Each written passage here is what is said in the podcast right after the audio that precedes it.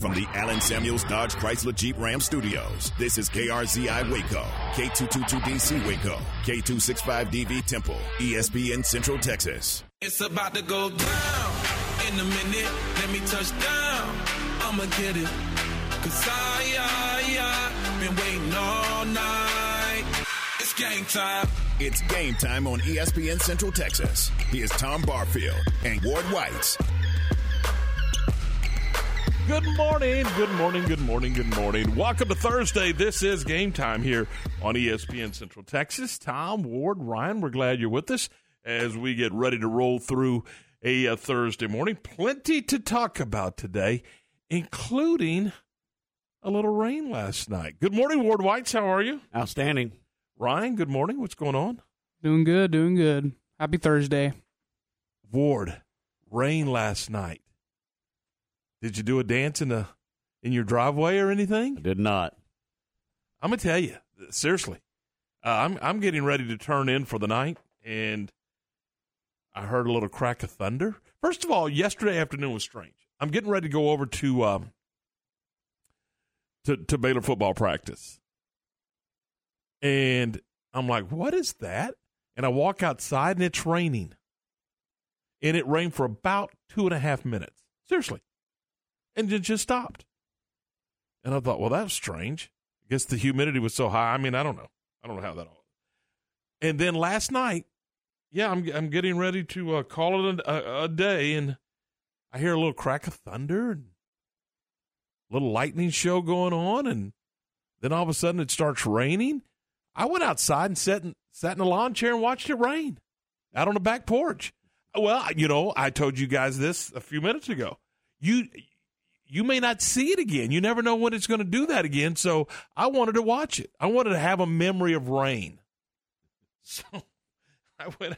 I did. I went outside and and uh, and just sat on the back porch and watched. You know, and you could feel the temperature just plunging. I mean, we were down into the seventies. Yes. In fact, when I came to work this morning, it was like 72, 73. Yep. So that's pretty cool to get some rain. So anyway. All right, so there's your uh, there's there's that for what it's worth. Uh sports wise, Ward Whites. What in the wide, wide world of sports is going on in Arlington, Texas? Between the Rangers and the Oakland Athletics, boy, they're making news left and right, both of them. Yeah, I I don't know. You're right. It's it's very strange to have two teams in town and two teams cutting ropes right and left. So and that's what they're doing. Yeah. So uh, it's it's uh you mentioned people walking around uneasy in Arlington right now. I'm sure that that's not over yet. Yeah. Uh, and, and, we'll we'll dive into all of this a little later on. And we, we also have Jared Sandler from the Ranger broadcast team. He's going to be on the program with us today. Uh, but man alive, uh, it was cool to see the call up for Shea Langeliers who, by the way, hit a home run last night, his first big league home run. Uh, but former Ranger and now former Oakland Athletic Elvis Andrus was shown the door. Now he hit a he hit a dinger uh, Tuesday night, and yesterday they tell him to, to get out of town. You're no longer wanted. Now he'll land someplace. He's still got plenty in the tank, I think. But man alive, uh, you want to talk about a youth movement? The A's are going with the youth movement, and the Rangers. I, am You go back and look with the Rangers. This time a year ago, the Rangers are about 12 games better than they were a year ago, and according to ownership, that's not good enough. So the manager's shown the door, and then a couple of days later, the the GM has shown the door. Jon Daniels fired yesterday. Were you surprised? Yeah, I was. I mean, I was a little bit surprised. Um, was I? Did I think it was in need? Yes, but I was surprised that they went ahead and pulled the trigger. Well, and I got to thinking about this, and there's several angles, and I want to get, and we'll get into it uh, a little later on. But you know, one angle is, hey, this is the guy that produced a winner for you. He did. If you're going to give, if you're going to put the blame at his feet, you also got to give him the credit. And when they were winning those divisional championships and making those World Series appearances, he was the GM. The ownership group and front office group, everybody signed off on a rebuild. Gut it, start over, rebuild it. And then he's fired because you haven't had a winning season in six years? It's interesting. Is there more to it than we know? I just think that part of it is what we've been talking about all season long. The field on the play is so inconsistent, and they spent a lot of money, and it doesn't look like they got a whole lot of return on the money they spent yet. I agree with that. Uh, and we'll talk about it, but uh, and again, Jared Sandler's coming up. What direction do they go? Is Chris Young going to be the long term director of the uh, of the baseball department. Uh, you know, they they've. I don't feel very confident with that. Well, and and if I'm Chris Young, I, I wouldn't. I don't know what I think. Uh, the I think the one thing that that was always strange to me is anytime anything happened, Jon Daniels and Chris Young were there, and Jon Daniels did most of the talking. If Chris Young is your general manager, then Chris Young is your general manager. But that's not I mean, that dynamic didn't work that way over you know over the last couple of years. And maybe that's what ownership is thinking. Yeah, I think so. Hey, we need to clear the way for this guy. And, and let's see, if the, let's see if this guy is the guy. I mean, how do you know? It, it seems like he has had to work in and around the shadow of Jon Daniels. So anyway, we'll talk more about that coming up, and we'll get into it with Jared Sandler uh, around uh, eight thirty this morning.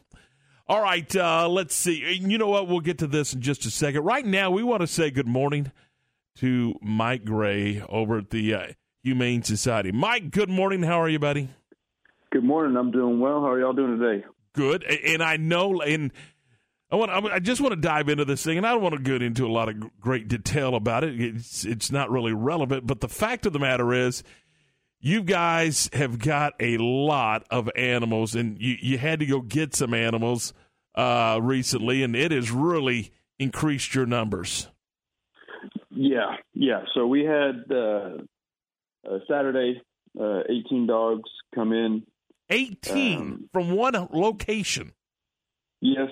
Uh, so uh, just want to start off by saying the sheriff's department is incredible. Just what they did and how they helped and everything. Just can't thank those guys enough.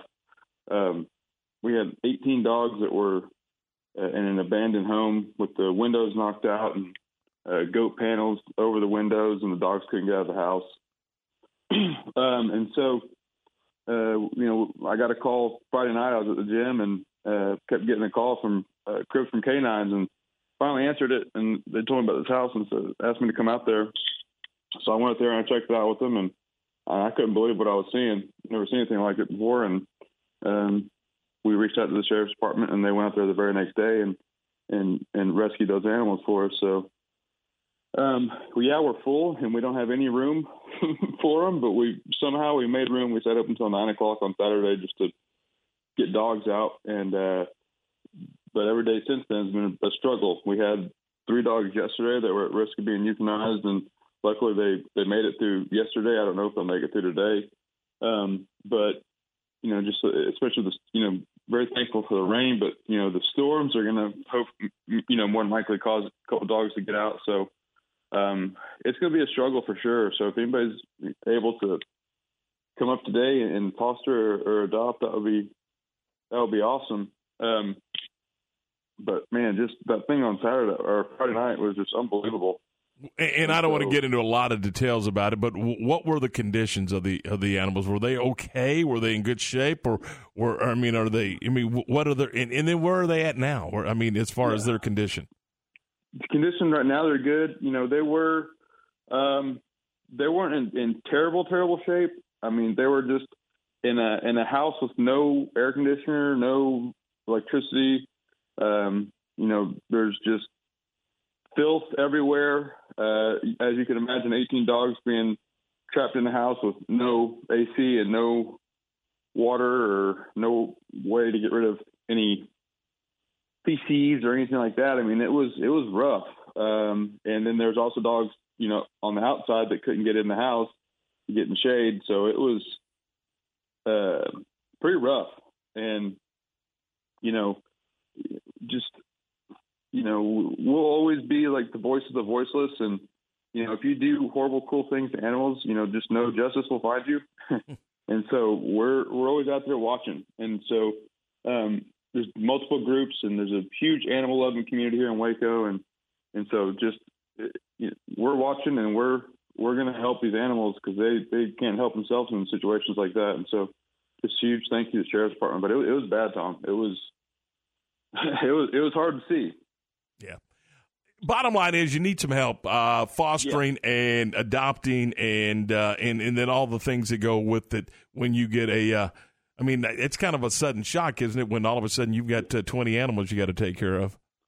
Yeah, it was a it was a big shock, definitely, because um, we were already completely full at the time when we, you know, found out that there would be coming in that day, um, and so you know, we set up crates of the conference room and, and started getting dogs out and um, just going to, you know, continue to, to promote these animals and, and try to get them uh, adopted.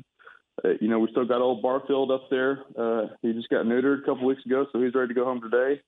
Um, he's a good looking dog too. Well, of course he is.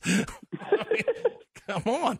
Uh, all right. So you need some help. Give me some. Uh, give me some contact information. Tell tell folks how they can help foster a dog or adopt an animal uh, through the uh, Humane Society. Yes, sir. So we are 2032 Circle Road, um, and phone number 254-754-1454. Uh, website hsctx.org. Monday through Friday, 11 to 6. Saturday, 10 to 5. Foster and adoption super easy. Still doing the free adoptions. Uh, fostering is always free, and uh, super short process. Just come on up and, and, check out some of our wonderful dogs.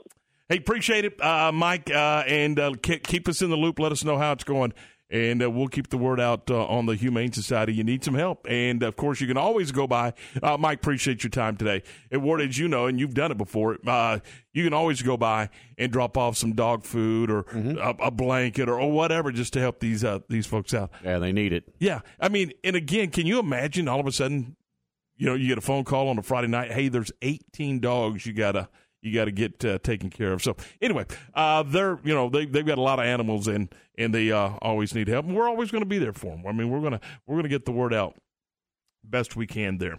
All right, uh, coming up at seven thirty this morning, RJ Ochoa is going to talk some Cowboys football with us. But you and I, Ward Whites, Ryan, I think you're a little young for this one. You and I remember the days of Mr. Chuck Howley. Absolutely. Play linebacker for the Dallas Cowboys. Uh, boy, that was a that was a great linebacking crew, wasn't it? I think it was was it Dave Edwards, D.D. Lewis, and mm-hmm. Chuck Howley. Was that the three? Yep. That that that that teamed up. That was just terrific. Well, Chuck Howley is a finalist for the Pro Football Hall of Fame class of 2023 through the senior division. Way overdue. Absolutely.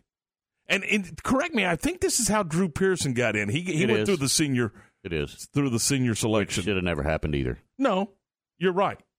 You're right. So here's a guy that's won a Super Bowl, six time Pro Bowler, in the Cowboy Ring of Honor. That tells you what the Cowboys think of him. The only Super Bowl MVP from a losing team. Yeah, against Baltimore. Mm-hmm. Against Baltimore. That was the Colts, by the way, uh, back in the day. But yeah, I mean, he's that kind of player. Does he get in? We we both agree that he should. He, he's this is long overdue. No, if he doesn't, it's it's a travesty. There's there's this there's this underlining theme among the NFL that there's too many Cowboys, and that's ridiculous. When you stop and think about how many great teams, what was it? Did we figure it up? Was it 16 or 17 straight years that Tom Landry guided the Cowboys mm-hmm. to the playoffs? Yeah. So you had terrific teams, and terrific teams are made up of terrific players. And isn't that what this is about? So I, I I'm with you. I think it's overdue, and I hope he gets in. But man, was he a player? Was he a player? And and again, you know, I I know I'm old, but I go back. It's funny. Uh, I can't tell you every Cowboy by their jersey number this year, but I could tell you all those Cowboys from the 70s and early 80s. Mm-hmm. You know, I know that he was 54.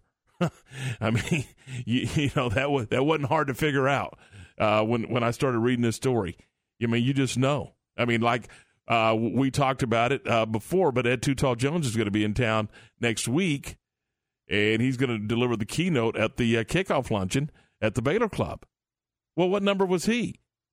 He was seventy-two. That's easy. You you just know that stuff. And so anyway, all right. So uh, th- wanted to get that out there about Chuck Howley and hope that the process works positive for for Howley and that he is uh, the next member from the Cowboy organization in the Pro Football Hall of Fame.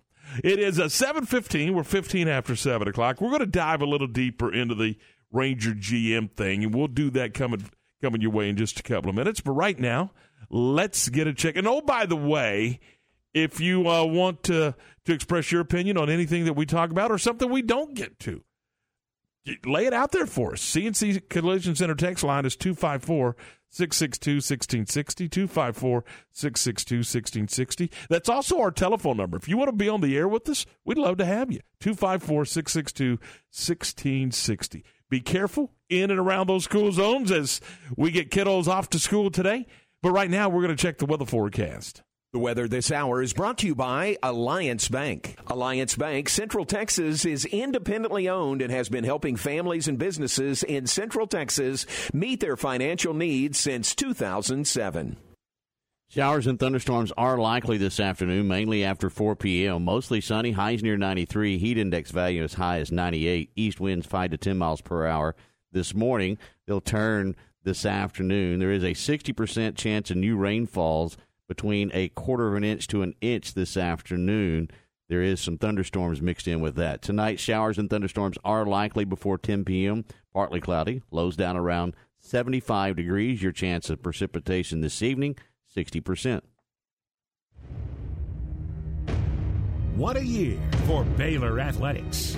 Happy New Year from New Orleans as the Bears are the 2022 Allstate Sugar Bowl champions. To cap a record-breaking season for Baylor football, Baylor wins 12 games in a season for the first time in school history.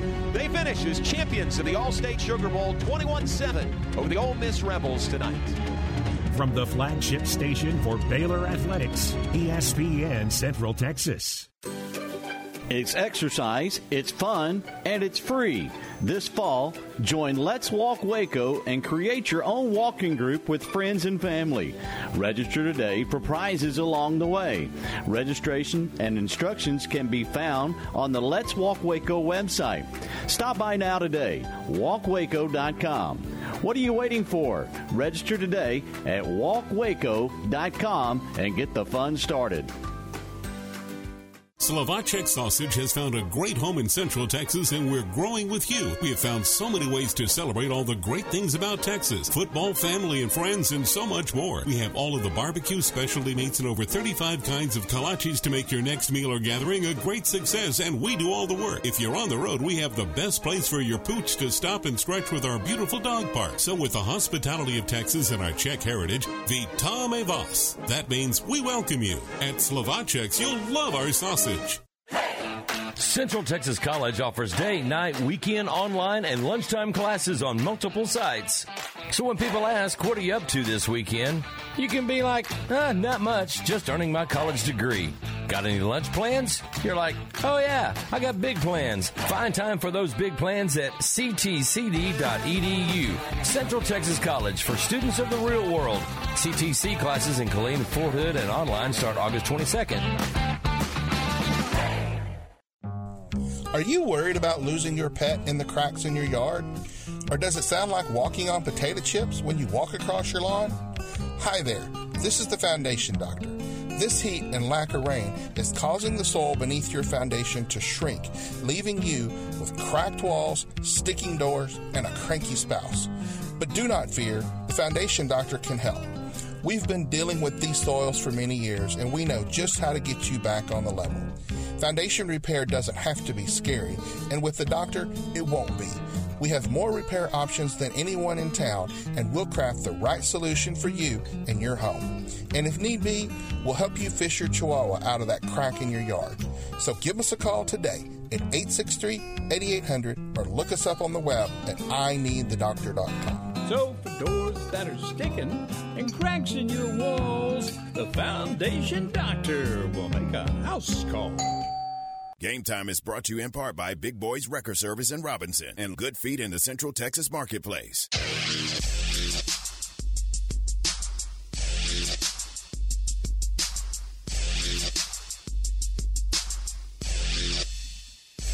Seven twenty, twenty minutes after seven. This is game time here on ESPN Central Texas. Tom Ward and Ryan. We are presented by Allen Samuels, Dodge Chrysler Jeep Ram Fiat, your friend in the car business, and we're brought to you by Big Boys Wrecker and Good Feet in the Central Texas Marketplace. Ward, the Rangers get rid of Chris Woodward, the manager, uh, and a couple of days later they they send Jon Daniels what seventeen years on the job and they send him packing as well. Mm-hmm. Uh, now it, it they're in a rebuild, and right now, I mean, you know, it, uh, there's you go back and, and, evaluate last year to this year, 116 games in. Uh, the Rangers are 12 games better this year. Is that that clearly cannot be the only the only factor in the decision making process? So, what were some of the? Th- I mean, you mentioned you didn't feel like the team played cohesively, or what? What got these two guys, in your opinion? I, I just think it's the long term of them not getting better over the. You know, as Davis said yesterday, bottom line was we haven't been good for six years, and he's tired of not being good. So there needed to be some changes made, and so he's pulled the trigger. Do you feel like the narrative may have changed then a little bit? If you if you as the owner said, you know what, yeah, let's tear it apart, let's get rid of everybody, let's start the rebuild process. We know we're going to stink up the joint, but maybe in 2023 we're going to be okay. We're going to contend. And then after in the middle, it, it, towards the end of 2022, you went, mm, no, not so much. Six years of losing is just. Is it is it the 8,000 people that are in the stadium instead of 48,000? I mean, well, I mean that has a lot to do with it. It's a money deal, so that that probably doesn't help matters much when you could shoot a cannon off and not hit anybody in the bleachers. Uh, I mean, it's it's it's not good from any stretch of the imagination for the Texas Rangers right now at, at any aspect of the game. So uh, again, he felt like they needed to be more competitive, and it goes back to what I said when you know when Chris uh, Woodward was fired. You know, six and 24. 24 and one run games that just doesn't get it done. And so that means you're not competitive. You're just not. And you know, you could even stumble your way into more wins than that sometimes. And again, if if if they're 500 in those 6 and 24 games, those two guys probably still have jobs. Maybe. Because Maybe. as you said the other day, if you're 500 in those games, you're probably still in a wild card conversation. You're you're at least in the conversation. So, I don't know. I, I, I think it's long overdue. The the one issue I had, and and it drove me nuts, is you hired Chris Young to be the general manager, and then you didn't give him the keys to the car. You just would not. You, you just wouldn't do it. He just couldn't turn loose of the operations aspect of the of the thing and and move to the front office and and make those upper management decisions, which is what I think Ray Davis and ownership wanted. They, I think they wanted a, a, a new voice, but they also wanted to keep JD around. Uh, well, I mean, he's deserved it since he ran Nolan Ryan off. I'm not going to argue that. I mean, that was a mistake. That was a mistake. In my, you know, that's just my opinion. No, I agree with you. I, I, you know, and again, everybody's got their own opinion, but I agree with you. You you don't do that. I mean, you don't. Uh and it was just wrong. But even with that in mind, they they it, it, it just and again we're on the outside looking in. It looks like they said, "Hey, we want to keep this guy around, but we want a fresh voice, we want a fresh approach. We, you know, so let's let's get Jon a, a presidency, if you will. let's uh, let's instead of getting rid of him, let's promote him, and let's get a GM in here. But they never let. I mean, Jon Daniels never let the general manager Chris Young be the general manager. It was co-general manager, if you will, or or whatever. The, and I don't know what his voice was in meetings in the decision making process, but you heard the the uh, majority owner, or if you've seen any of the the reports, the majority majority owner said Chris Young and Jon Daniels came to him uh, with the decision to uh, to terminate Chris Woodward. It was like you know the, the the two guys did it together. Well, did they do it together? Was did Chris Young sign off on that? Maybe Chris Young didn't want to. Maybe he did. But why wasn't it Chris Young, the GM, going to the president and the president going to the owner? And you know, there's there's a pecking order in this thing, and it didn't seem like that. And again, any press conference, the face of the Rangers was Jon Daniels, and I know Chris Young was there, but who did most of the talking? It was Jon Daniels on anything, a signing, uh, or whatever. But were they?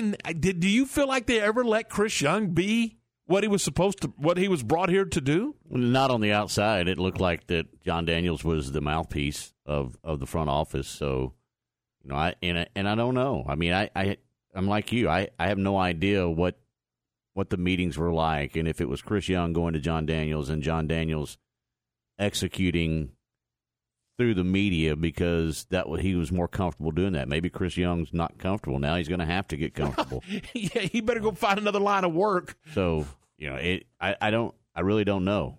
Um, and I don't know if you know did did Jon Daniels bring in Chris Young or did management bring in Chris Young? We don't know for sure. Maybe Jared Sandler does. I don't know for Yeah. sure. I, I don't know that I've ever seen that. So you know, maybe maybe he's not you know locked in as as the GM of this baseball team. Could be. I mean, he's going to do it through the remainder of this year. Is he auditioning for his job? Well, I don't. I don't know how you audition for your job right now. If I mean, Well, unless change the culture, change the vibe, change the feel. well, you're not going to do a whole lot with an interim manager. Yeah, good point. You're just not. Good point. I mean, and again, but he is a the interim manager is a guy apparently liked by the clubhouse, but If they go that direction, they're just they're barking up the wrong tree. and, and, and we will discuss a lot of this with Jared Sandler, who's who's you know boots on the ground, if you will. I mean, the the last thing that this club needs is another first year manager. Just don't they they don't need that. They need an experienced manager to come in.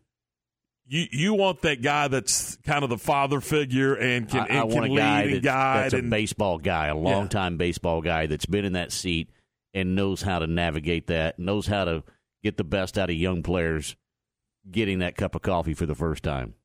And there's a couple of those guys out there. There's guys like Bruce Bochy and Joe Maddon that could very well fit Ron in that Washington. role. Yes.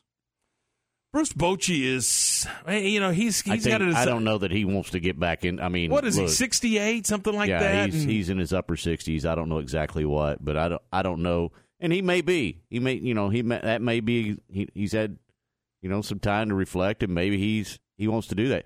Look, he he did an outstanding job with that Giants team, Mhm. and they were young. Yeah, no question. I mean, there there's guys out there that uh, that can that can guide and lead, and you know, we'll see how we'll see where it goes, and and maybe Jared Sandler's got a name or two, but we'll, we'll we, in, you know, and I promised him because you know it's a day game today for the Rangers, and oh by the way, that game will be on our sister station, one hundred one point three FM, uh, Cool FM, one hundred one point three FM, twelve thirty for the warm up, one o'clock first pitch. Uh, but so I, I promised Jared we wouldn't keep him terribly long. We got about 15 minutes with him, so we're going to move fast and furious. But uh, a lot of questions when it comes to this to this Ranger organization. Uh, in what direction do they go? And is it is it a guy uh, that uh, that's you know that's got that experience, or is it a guy? You know, I know what you want, but maybe maybe they do want a guy that's a little younger that maybe can relate to the guys in what they're going through on a day to day basis. I don't know. We're going to find out uh, what direction the Rangers go, and we'll do that uh, over the next several uh, weeks and, and months. And how long does this process take? Do, is it important that they have somebody in place soon so they can even through the off season start start the process? Or I don't think anything happens till after the World Series. So we're talking late October into November. Yeah. All right. Uh, 729, this is game time here on ESPN Central Texas. Coming up in just a couple of minutes, RJ Ochoa uh, from Blogging the Boy is going to talk with us. But right now, we are going to get to the Cowboy update with Christy Scales. And it's brought to you by Richard Carr Buick GMC Cadillac. Check them out at richardcarr.com. Hey everyone, with the training camp report, I'm Christy Scales in Costa Mesa for the final joint practice with the Chargers. Micah Parsons shares what quarterback Justin Herbert told him on the field yesterday, right after this. Becky Hammon on being the first woman to coach in the NBA. What if it's no big deal that I'm a woman? What if it's about striving for excellence and being the best me without the label? It's not about where others say you should be, it's about where you want to go. It's about a financial services company that focuses on your measures of success. Whether it's for your home or business, we offer personalized service and expert advice to help you achieve your unique goals. Visit swbc.com for financial services without the labels. Join Dallas Cowboys United, presented by Globe Life, to gain access to the ultimate experience at Dallas Cowboys training camp at the Star in Frisco on August 23rd and 24th. Choose from preferred, premier, or elite memberships to enjoy early entry, exclusive benefits, VIP access, and more. Get ready for the 2022 season with memberships starting at just $20. Visit DallasCowboys.com backslash United to learn more and join the official fan club of the Dallas Cowboys today. Here in Costa Mesa on the second day of joint Cowboys Chargers practices, it's awesome to watch two of the brightest young superstars in the NFL. Cowboys All Pro linebacker Micah Parsons was all over the field yesterday, lining up off the edge, over center, dropping in coverage, and basically making life difficult for Pro Bowl quarterback Justin Herbert. It's super enjoyable. Even talking to Jay Herbert, he said it just creates such a who knows, you know what I'm saying? And that's kind of the piece that makes this boat go. Spying the QB, rushing the passer, dropping the coverage, and I just got to do my role because that's what it's really about. These two teams meet Saturday night at SoFi Stadium in preseason game two at 9 o'clock Central. With the boys in California, I'm Christy Scales.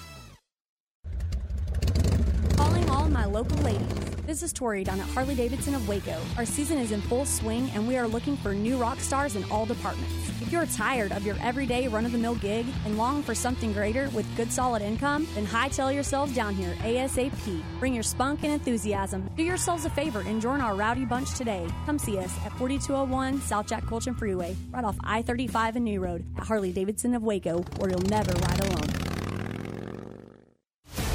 When you do whatever it takes to get the job done, they say you're on it. At ASCO Equipment, they work hard to get the job done and get it done right. They partnered with Doosan Forklifts because they get the job done too. Doosan builds cushion, electric, and pneumatic forklifts you buy and rent at ASCO Equipment, and they service and support it. Quality forklifts that get the job done. ASCO Equipment, they're on it, whatever it is.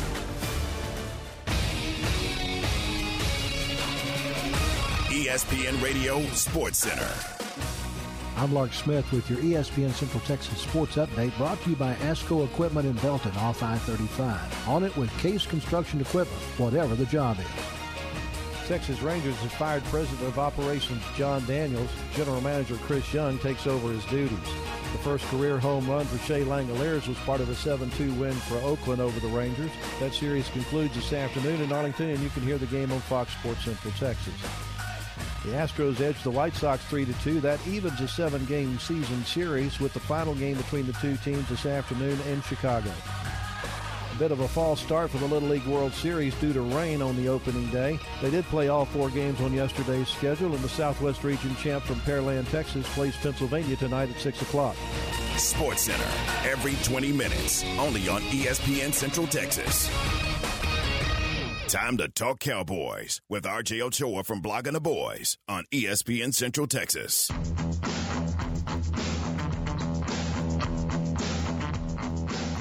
734, welcome back into the program. This is game time here on ESPN Central Texas. Tom Ward and Ryan, we're glad you're with us. Let's talk some Cowboy football. We welcome into the program from Blogging the Boys at ESPN San Antonio, RJ Ochoa. RJ, good morning. How are you? Good morning, guys. Hey, hang on, RJ. Hang on, hang on. Cowboys just got another penalty. That's that's 18. You know what? Um, I would not be stunned. In fact, I'm surprised it took this long, if I'm being honest with you. Um, but you know what? Uh, according to Mike McCarthy, that's just a media driven narrative. So, how dare you guys stoke the flames and accuse them of something they didn't do? I, I don't know if you were watching uh, the telecast, but uh, at halftime it didn't look like a media narrative. It looked like a it, it looked like a coach that was mad at the performance of his football team from from that aspect. Yeah, and I think, I mean, especially at halftime, they were coming right off of, Kelvin Joseph jumping off sides on a Brandon McManus missed field goal that, that gave him another opportunity that, that he made. I mean, you know, literally putting points back on the board. And so, um, you know, it, it, it feels it feels like every few days there's a new, uh, to be blunt with you guys, reason to be pissed off as a Cowboys fan. And and the penalty thing feels like five reasons ago at this point, even though it was it was less than a week. It just kind of moves that fast, but um, I, I mean, it's it's flabbergasting, really it is. And and there's a lot of people, you know, who I think are a little bit more glass half full uh, type of, of mentalities, which I admire. That say it's preseason, who cares? Why are you guys making a big deal about this? It's because they were, you know, the most penalized team in the NFL last year. This doesn't bode well. This doesn't suggest that they learned anything from that. Um, and, and just because Mike McCarthy wants to say that's not true doesn't mean that you know it isn't. RJ, and I get I get this that Dak Prescott goes down, season over for the Cowboys. Doesn't really matter who's back there. But how long are the Cowboys going to continue to roll out trash at backup quarterback? You know what? Um, I wrote 1,200 words on this yesterday. I'm, I'm that passionate about this subject, uh, to, to be honest with you guys. Uh, this isn't new. I mean, that doesn't justify, but that isn't new for the Cowboys to to not prioritize the backup quarterback situation. Um, I think it's it's kind of a microcosm of how they approach a lot of things. They've they've just kind of rested on their laurels and, and hoped that you know it wouldn't be an issue. And, and there's uh, you know the great Tom Moore line uh, from from coaching Peyton Manning uh, that the reason the backup quarterback doesn't get any you know reps in practice is because uh, they don't practice being effed and and you know and so um, that that would mean that that that was what the case would be. Um, so I, I understand that, but I mean I, I totally agree that if if Dak were to be lost for the season, your season is over. But what if Dak were to be down for a game like last year? What if Dak had to miss a month? I mean, you know, I I was so excited when when the Cowboys won in Minnesota last year, but a part of me, not not to you know play hindsight, but a part of me really thought, man, Cooper just you know just earned you know this, this earned him a huge, a very long leash with the Cowboys organization as far as being their backup quarterback. And and they did that a year ago, right? I mean, just because Garrett Gilbert played kind of well against the, the Steelers in 2020. He was the incumbent a year ago, right? Oh, we can't move on from Garrett Gilbert. He almost beat the Steelers. I mean, there's no. I, I loved what they did with Andy Dalton two years ago, and I will be the first to admit he wasn't ready to play, you know, nine games the way he had to. But but had Andy Dalton had to come in and, and play the Minnesota Vikings the way Cooper Rush did a year ago, he would have been incredible. I mean, that's that's the archetype of backup quarterback I like. Um, and, and the Cowboys just, you know, they, they have their reason. They like their guys, uh, but, but the math doesn't check out to me along those same lines, uh, are are they set? Are they are they comfortable with where they are in the kicking game? Uh, I mean, it's been musical chairs uh, in, in, training camp. So where are we as far as is uh, the kicking chores? You know, that's one of those things that I think is, is maybe just one notch behind the penalties in, in the cycle of, of complaining, right? It's it's been a while since like that's been the subject of attention. It doesn't mean it's gone away.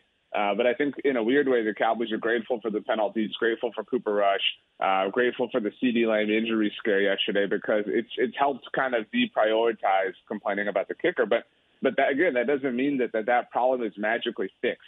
Uh, Brett Maher made an extra point last week, and that is, you know, cause for celebration around here, right? Oh my gosh, thank goodness we we made a kick. We we performed the job. We we got out of bed and put pants on. I mean, that's literally the, the bare bones that we're talking about here. Um, and and I just don't know. I mean, they played in nine games last year that were decided by one possession, counting the playoff loss to San Francisco. And you know that that's just one data point from last year. Obviously, things could could change one way or the other, but they played in seven games of that kind, one possession games in 2020. And so it, the NFL is a, is a league that, that has a very small margin for errors. I don't know why you would tempt fate with this. I mean, I'm not saying or proposing spend your first round pick on a kicker. Nobody's being that kind of you know dramatic in that kind of way. But but to just be so cavalier about it suggests that you aren't taking it seriously, and you have to. You simply have to. You look at the elite teams in the NFL, and they take these things that appear minute on the surface very seriously. When you look at this team and watch game number one, penalties aside and everything else that didn't look good for this football team, is it obvious to you that the depth on this football team is lacking a great deal? You know, I, I promise. I, I at least try not to be like a narcissistic or arrogant person uh, or conceited, but a lot of these things are, are things that, that were foreseeable, things that we saw. And I agree with you. I mean, th- that was kind of a frustrating thing. You know, the, their, their depth at, at kicker, right, is, is obvious, their, or their lack of it, rather. Their lack of depth at receiver is incredibly obvious. And all Denver really did was highlight how poor their depth is at tackle. They have no plan. They have no plan on this planet or any planet in, in this solar system, at least, as far as what to do if and mostly when Tyron Smith gets hurt. Josh Ball is not it. And then you know some people counter that by saying, "Well, it was it was his first ever action in the NFL. Why are your expectations so high of him?" Because he's the swing tackle. That's why my expectations are high. I mean that that's why this was not a great plan. Um, I think their depth on the defensive side of the ball is obviously legitimate, and I think that you know this defense is going to be you know pretty good. I think regression of the mean is still you know uh, coming for them in the way it's come for every prominent defense over the last hundred years. But I mean, they are going to be, you know, I think one of the top units in the National Football League. But th- this is 2022. You don't you don't build your team to be defensively minded. You don't build your offense to be, you know, built behind running the ball. I mean, I've, I've never seen anybody, you know, want to be, you know, the the Calallen high school football team more than I have the, the 2022 Dallas Cowboys, which is really saying something because Phil Danaher runs quite the program down there. Anthony Barr, uh, is, he going to be ready on opening day? And I know we're still several weeks away, but uh, that's a linebacker that the Cowboys could certainly use. Uh, is he going to be ready to play against Tampa Bay? Yeah, I don't see how he is, and I think the Cowboys. This is the the one area where you know if if we're lining up to throw flowers at one thing, it's this, and this that's what's frustrating. I mean, apply this this position everywhere else. Uh, Anthony Barr is an answer to a problem that you don't currently have. Um, and and that's that's the right way to go about this. And and they're easing him along. They're moving slowly, and I think that's the responsible thing to do. Yesterday was his first NFL action or, or action of any kind in football uh, in a very long time, and so um, I fully trust that he'll be available to go in the season opener against Tampa. When you look at this Cowboys team, are they good enough to win the division, or do you think that the Eagles have done enough that they may be the front runner in this thing? I'm I'm of the opinion that if you have the better quarterback, you can do anything. Um, and and the Cowboys have the best quarterback. I mean, for all intents and purposes, it could be Dak Prescott and us out there. I would I would kind of trust that more than, than Philly's talented roster that's limited by Jalen Hurts. Um, and so that's where I've never experienced a Cowboys season like this in my life, and, and that's where it's been so unique and, and fun, uh, but also demoralizing and painful um, because they have this, this this window that is seemingly open for them, and and all of the demerits that I think can objectively and rightfully be placed on them. Um, it's it's hard. I mean, it's hard to look at their schedule and not envision you know 10, 11 wins. I mean, even if they don't you know win the division or sweep the division, say they win four games. I think that's being dramatic, but say they win four games in division, they get to play the AFC South I mean, you know, and they get the best team in it, the Titans. They get to play late down the stretch. Who knows what they look like? Then say that's three wins right there. We're, we're at you know seven. I mean, they get to play the Chicago Bears and the Detroit Lions. I mean, that's nine wins. They get to you know play the Cincinnati Bengals early on. I don't necessarily believe in the Bengals. Like, I, I mean, they can kind of sleepwalk their way to ten wins a little bit here, and so that's what's weird. And they've they've counted on that very obviously but it's frustrating that instead of just counting on that, they took advantage of it. That's what everybody wanted to see over the last few months. Last week it was uh, scrimmages with Denver and then a, a, preseason game against the Broncos. This week, same scenario with the Chargers. Last week you mentioned that Denver pushed the Cowboys around. What about with the Chargers this week? How has those those scrimmages gone, and and, and the work against uh, the L.A. Chargers gone this week for the Cowboys? Well, yesterday was the first of two joint sessions they'll have with them this week, and it was it was much more promising. It was much more respectable. Uh, they didn't get bullied um, to your to your point, and so that was nice to see. And I think the defense actually, you know, kind of had their way with the Chargers. And so, you know, this is where you kind of live in the like perpetual state of, of Cowboys in this, where you're excited about this, right? Okay, awesome. This team, you know, had a lot of success against uh, an offense that a lot of people believe to be one of the best in the National Football League. Okay, but on the other hand, that kind of justifies the, the process, right? That the, the, the Cowboys have taken to get to this point. Hey, see everybody, we went, we we went shot for shot with Justin Herbert and the Chargers. We're we're building things the right way here. How dare you criticize us? And so, it, it, you know, it's a weird thing because you're not rooting for things to bottom out, but there's no other way to get them to kind of see the light, I guess. It's it's you know not hoping anyone to to fail, but at least to learn the lesson of that. And that's where you know the joint practice of the Chargers yesterday kind of offered that opportunity. CeeDee Lamb, that there was about a 10 minute window where where he was reportedly you know where he, he wasn't practicing with what was reported to be a foot issue. Um, so everybody's you know kind of wondering and panicking what's going to happen here, et cetera. And it was revealed that he had a cut on his toe, which which sounds painful, uh, but but not something that's going to ail him for a long time. And so that should offer an opportunity, a glimpse at another life, if you will, and, and what life would be like without CeeDee Lamb. And, and the Cowboys should look at that and say, man, we don't want that to happen. That would suck. Let's take, uh, you know, every measure we can to be, you know, as best as we can in that hypothetical situation. But they still haven't learned from those things, especially with how depleted they are at tackle or kicker. Their, their hands have been forced in a lot of ways, and they aren't blinking uh, in any way, shape, or form. A lot of talk about the window being still open for this Dallas Cowboys football team. Let's just look at it with a different coaching staff. If there's a different coaching staff in place, and, and not to say that this is the wrong one, I don't know. I mean, we don't know. We don't know how they're going to go this year, but say you don't have the confidence in, in Mike McCarthy and and and the offense the way it's being coached right now you think that there you could plug in another coach and this team would be even better than they are right now? I mean, this is a bit of a, of a fence riding answer, but I mean, you know, we obviously, you know, nobody knows the full degree to which Mike McCarthy is involved in personnel decisions, and and that's that's kind of the issue here.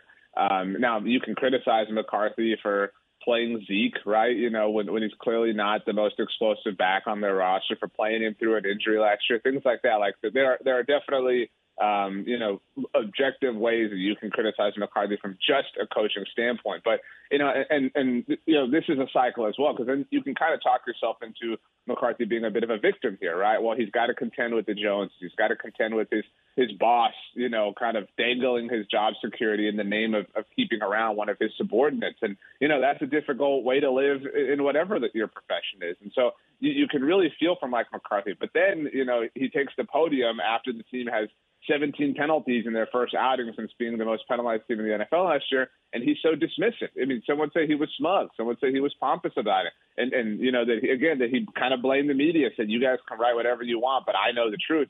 I mean, so he, he kind of ruins that whenever he speaks, and so it, there's there's not a shortage of, of directions to point the fingers in, which is you know kind of the the comical part of all of this, but um, I, it's tough, and I think that the everyone's kind of convenient answer to that is the reason I want Sean Payton is because he would have a larger say over personnel decisions. But then, you know, you think about well, Sean Payton's the dude that gave Taysom Hill a billion dollars, and so what? What kind of brilliant personnel decisions has Sean Payton made as of late? Um, it's it's a state of perpetual anger and frustration. Uh, but God, I can't wait for the regular season to start and experience it every single week. All right, so it's the Chargers on Saturday night now, and, and I said this uh, this week earlier this week. I, with 17 penalties, you have no rhyme or reason to to what what went on Saturday night. I mean, there was no rhythm to that football game whatsoever, in my opinion. Uh, with that in mind, what are your expectations for this Saturday night? What are you looking for? What are you trying to get out of this middle game of your three in the uh, in the preseason? And do we see some more regulars at all in this game? I doubt that we do. Um, you know, that's that's what yesterday and today were for, to be frank, and so that that's what makes them important. But um, I, you know, we we still have, I think, the same questions um, you know, entering this week that we did last week, uh, relative to, to the preseason and, and the time of year that we're at. And it's who is who is the backup tackle on this team because it's not just Josh Ball. So that's the thing I think we're paying the most attention to. And and you know you obviously really need to see some receivers pop and and not that you know they didn't last week, but they didn't really have much help. I mean, it's difficult to expect any kind of development or growth from Cooper Rush, who's is performing the way he is. So you certainly want to see some some increase in, in performance there. Obviously, you know, and, and that's that, that was what was frustrating last week. I mean, you you want to see some of these kicks in, in what is closer to legitimate, real action. The Cowboys only had two opportunities last week, so you know Cooper kind of needs to help out in a lot of different ways. And I think a new development is last night the Dallas Morning News reported that Jourdan Lewis, uh, who tweaked his hamstring yesterday, may be done until the regular season starts. So, okay, that's fine. The Cowboys have some depth, but I want to see those second year corners. I want to see Kelvin Joseph and Nahshon Wright. They had a struggling preseason opener last week against Denver. Can they kind of prove something? Because right now, the Cowboys have, have some depth at the cornerback position, but it's because of their older veterans playing well, not because of their new infusion of talent. What are we uh, What are we working on for uh, for Blogging the Boys this uh, this morning? Well, um, it it feels like there's a lot of criticism and a lot of negativity, and I'm I'm not gonna you know I'm not gonna try to put a, pun- a bunch of lipstick on this, but uh, we're trying to focus on you know the mild positives that exist, uh, trying to keep things fair. Um, and so, you know, we're we're looking at, at ways to improve this team. That's that's kind of the subject of some articles we have coming out today. Obvious ways that the Cowboys have have aired, but but that it, it's not over yet. It's not too late. You can still this. You can still resuscitate this thing um, and get it off the ground if you really want to. And so, uh, we're we're trying to to spread as much positivity in the world as we can. RJ, we appreciate it as always. Look forward to visiting with you next week, and hopefully, we're talking about more good things when it comes to Cowboy football than all of the negative things that we uh, saw last week. Certainly. Thanks a lot, guys. Have a great weekend. You do the same. RJ Ochoa from Blogging the Boys in ESPN Central Texas. It is uh, 751. We're nine away from eight. Coming up in a few minutes, we're going to talk some Baylor football, uh, and uh, we're also going to talk a little Baylor baseball in a roundabout way. We'll uh, we'll let you hear from We'll let you hear how Shea Langeliers hit his first career home run. He did it last night against the Rangers. We'll, we'll, we'll get into that a little bit. But right now, we want to tell you that uh, we are brought to you in part by Morrison's Gifts. And, you know, with, uh, with school back in session, it's still. It's still a great opportunity for you to buy a uh, a gift for that uh, for that youngster going back to school, and you know what? You can also buy birthday gifts, anniversary gifts, holiday gifts all kinds of gifts in, in, in gifts for no particular reason. They're they're there. They're available for you at Morrison's Gifts. They've been in business since 1979. You can choose from a great selection of Jon Hart leather goods, Consuela products, key rings, candles, jewelries, all available with free gift wrapping at Morrison's Gifts. Morrison's Gifts is a Baylor alumni owned business. You're going to love working with uh, with Sally and with Mark and the entire crew over at Morrison's Gifts. They're 4308 West Waco Drive. That's right next to Jason's Deli in the Branson Square Shopping Center. This is Dallas Cowboys football 2022. Hurts in the gun for the Eagles, coming left to right in the green shirts. Only heard here. Snap is back, little read option. He keeps it up the middle and runs slam into a wall and loses yards. All season. Micah Parsons. Saturday night. It's your Cowboys and the LA Chargers. Live from SoFi Stadium. On this Dallas Cowboys radio network station. It's the Cowboys and the Chargers, Saturday at 8 p.m. on ESPN Central Texas. Hey, football fans, the new schedules are out for copies of the Bears schedule. You can pick one up for free at JR Grace Realty and Property Management, Bears Cassiano, Viper Investigations and Legal Support, Superman Electrical, CG Construction Group LLC, Nine Round Waco, Happy Hounds Aquatic and Daycare Center, Waco Streak Airport Shuttle, Glass Phoenix, Jasper's Barbecue, and Fred's Radiator and Auto Repair. Please patronize these sponsors because they're an asset to our community. Brought to you and paid for by Prestige Marketing LLC. Drive it forward with the First Central Credit Union Auto Loan this summer. First Central will donate to your local Boys and Girls Club when you refinance or get a new or used auto loan. You save, and every auto loan activates a donation to be given to your area after school programs. Plus, you get to keep your cash. No payments for 90 days. It is money for kids and a new ride for you. Visit firstcentralcu.com today for details and apply online. Everything we do, we do for you. Remember, NCUA. ESPN Radio Sports Center. I'm Lark Smith with your ESPN Central Texas Sports Update brought to you by ASCO Equipment in Belton off I-35. On it with Case Construction Equipment, whatever the job is. Texas Rangers have fired President of Operations Jon Daniels. General Manager Chris Young takes over his duties. The first career home run for Shea Langeliers was part of a 7-2 win for Oakland over the Rangers. That series concludes this afternoon in Arlington, and you can hear the game on Fox Sports Central Texas. The Astros edge the White Sox 3-2. That evens a seven-game season series with the final game between the two teams this afternoon in Chicago. A bit of a false start for the Little League World Series due to rain on the opening day. They did play all four games on yesterday's schedule, and the Southwest Region champ from Pearland, Texas, plays Pennsylvania tonight at 6 o'clock. Sports Center, every 20 minutes, only on ESPN Central Texas.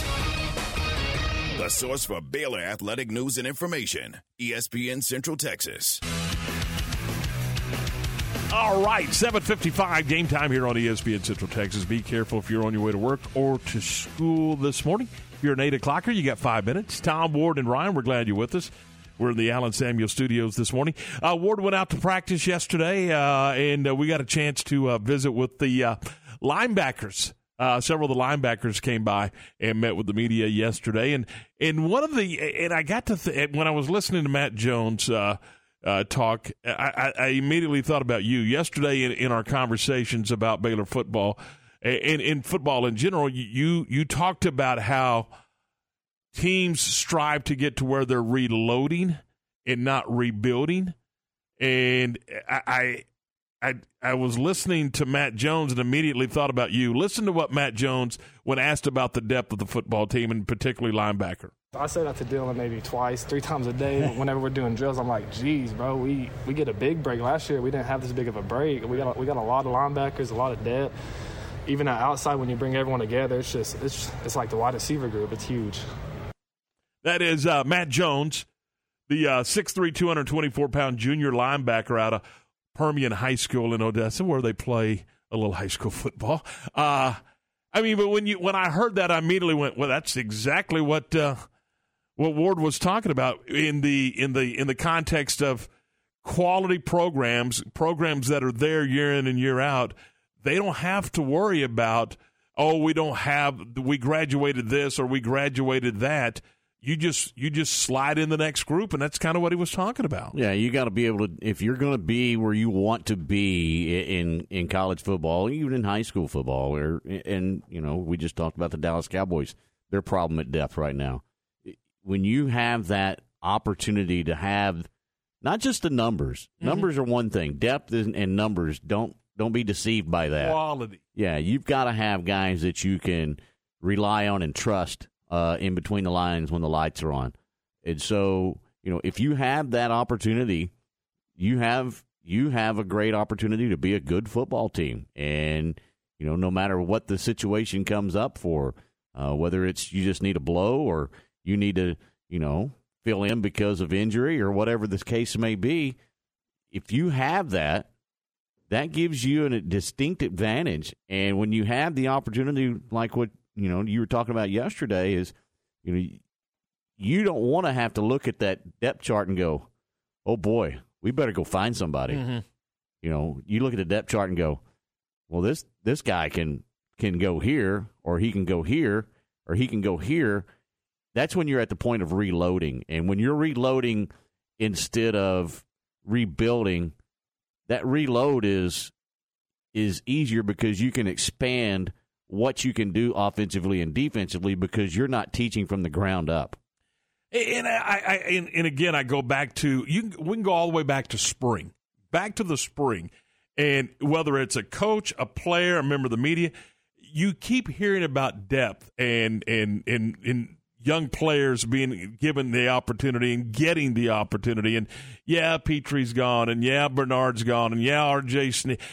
Look, you, get it, but you also hear about the coaches and the players talk about, man, we got a lot of good guys in in in this particular room, or or the linebacker room, or the wide receiver room, or or whatever the case may be, and it may not be household names yet, But these are guys that everybody looks at and goes, man, well, you just heard him say, well, you know what, we're going to get a little more of a breather uh, this, the, you know, in practice because we got good guys getting great reps, and and I, I immediately it, it, that's kind of been a theme, uh, and I don't know that that's been necessarily, you know, the, the goal is to create this thing, but it has just kind of evolved that we always talk about, and I say we, I'm talking about when the players are being interviewed or the coaches are being interviewed or, or the media's chit chatting or whatever the case may be.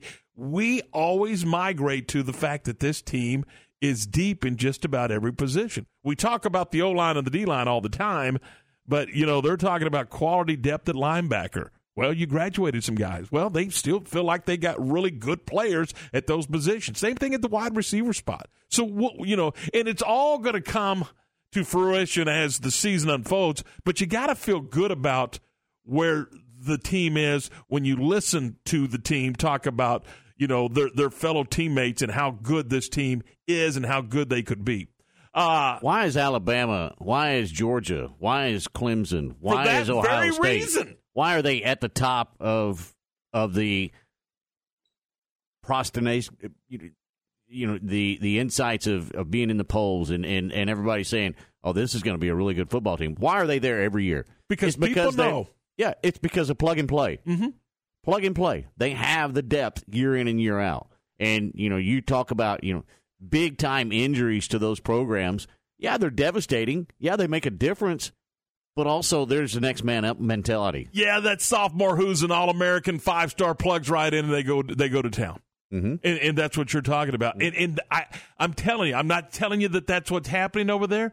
I'm telling you that's the feel I get when when when I'm over there. Well, that's where every program wants to be. Right.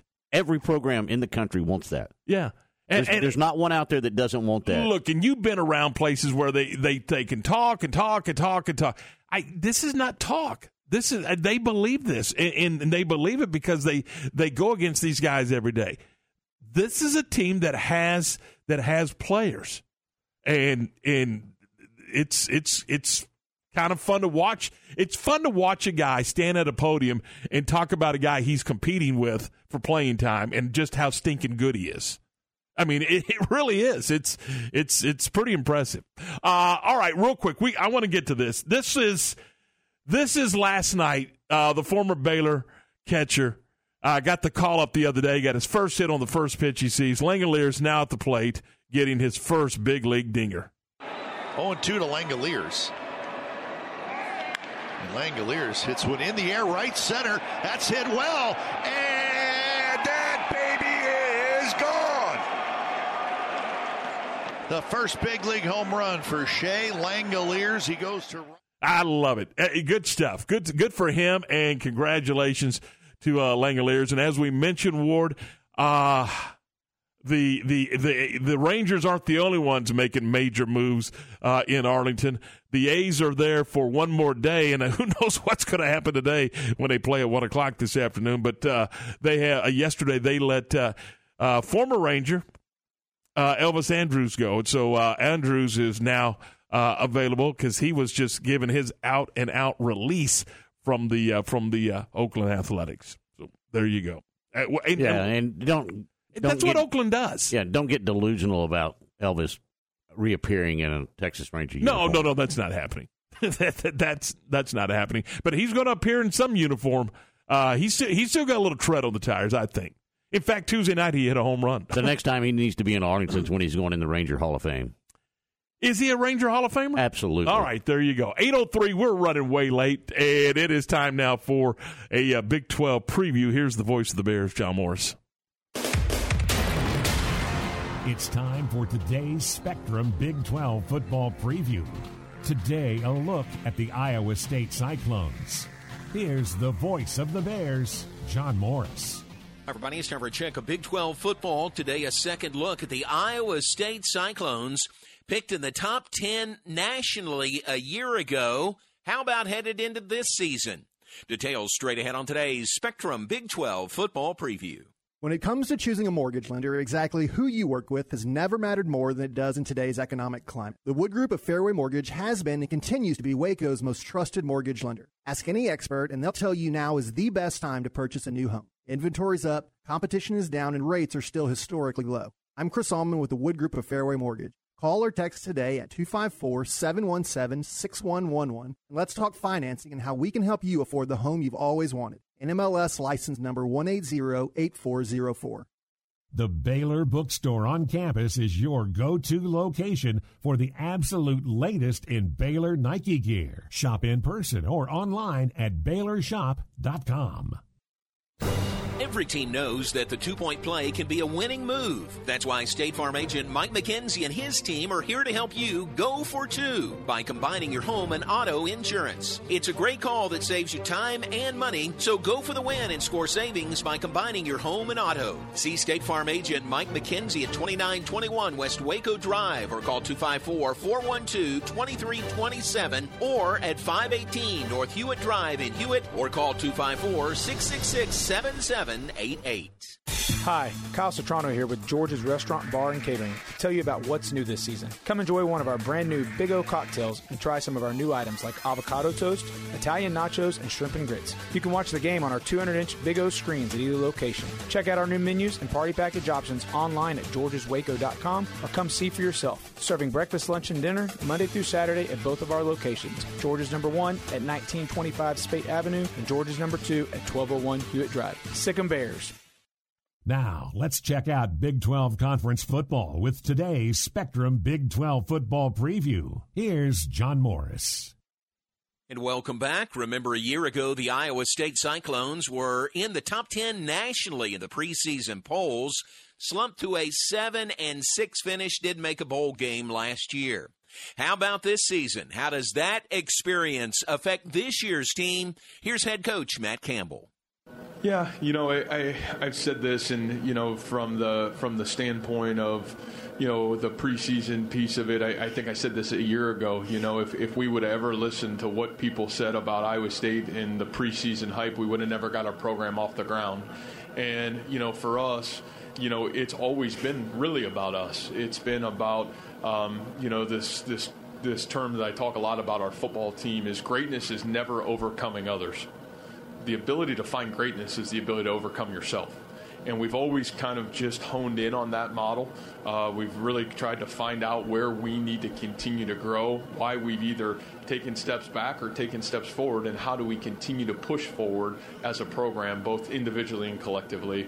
And so, for, from our end, um, I don't think we need to be motivated by what did or didn't happen a year ago. I think we're motivated on how do we continue to find success and push our program and push ourselves forward.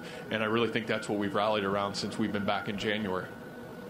Matt Campbell and the Iowa State Cyclones open September 3rd at home against Southeast Missouri, the in state rivalry game with Iowa in week two. And that's today's Spectrum Big 12 football preview. More tomorrow. I'm John Morris. From the Allen Samuels Dodge Chrysler Jeep Ram Studios, this is KRZI Waco, K222DC Waco, K265DV Temple, ESPN Central Texas.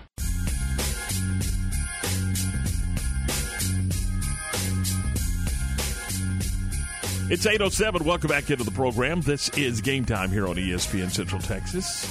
Hour two of the program, and we are presented by Allen Samuels, Dodge Chrysler Jeep Ram Fiat, your friend of the car business. As we talk sports, we welcome into the program Stephen Simcox. Stephen, good morning. How are you, buddy? I'm good, guys. Thanks as always for having me on the show. Hey, before we talk TCU, I know how much you you you hang by every pitch when it comes to the Texas Rangers. What are you looking for in a new manager? And and is there is there space for a new GM, or is Chris Young going to get an actual opportunity, in your opinion, to run the program?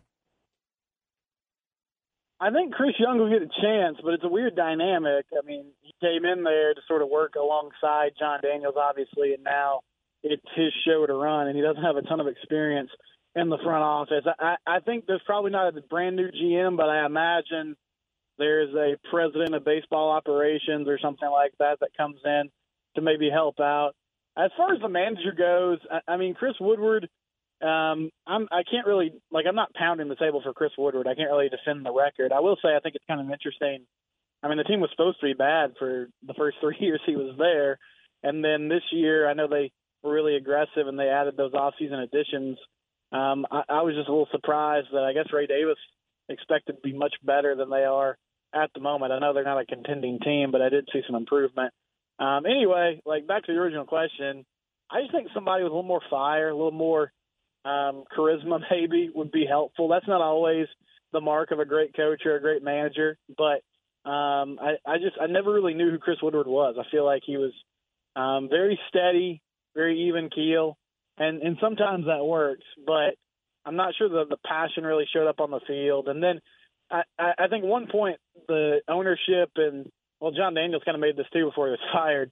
Uh, made that I, I agreed with was, you know, they were so bad in one-run games this year. They've been so bad in one-run games this year, and I know some of that's just the way the ball bounces a little bit. But um, when you're six and 24 in close games like that, I think it just speaks to a team that's not doing the small things correctly, not executing the fundamentals of the game like they should. So um, I, I just somebody who has more attention to detail on that front, maybe runs a tighter ship with how the team prepares and gets ready for a game would be um, an upgrade. It might help them win a few of those close games as they go towards the end of the season and into next year.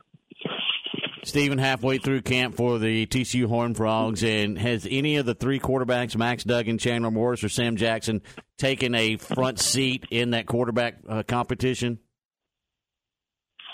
Well, every time I think they do, Ward Sonny just suddenly uh, kind of switches things up again. I, I thought earlier this week, late into last week, that Chandler Morris was clearly the guy. He had taken reps with the first team multiple days in a row. But then when they asked Sonny Dykes about it, he said, "Well, oh, I didn't even notice. I didn't notice that he had taken first team reps a couple days in a row." Which I don't believe that, but that's just what he told the media. Um, I still think it's going to be Chandler Morris, uh, but the the problem has not been solved yet. It seems like he's getting more opportunities and he's kind of taking command. Um, but they're still giving Max Duggan, you know, plenty of chances as well. So I feel like when the dust settles, it'll be Chandler. But I'm surprised that it's taken this long, and I'm I'm not sure all the reasons for that. I feel like part of it's because it's been a pretty even battle. I also just wonder if they're kind of torn because Max has been a starter for three years, and maybe there's um, you know some some part of the locker room that really wants him to to get a fair shake. But uh, yeah, it's still going back and forth, and at least publicly, they're still keeping this really close to the vest.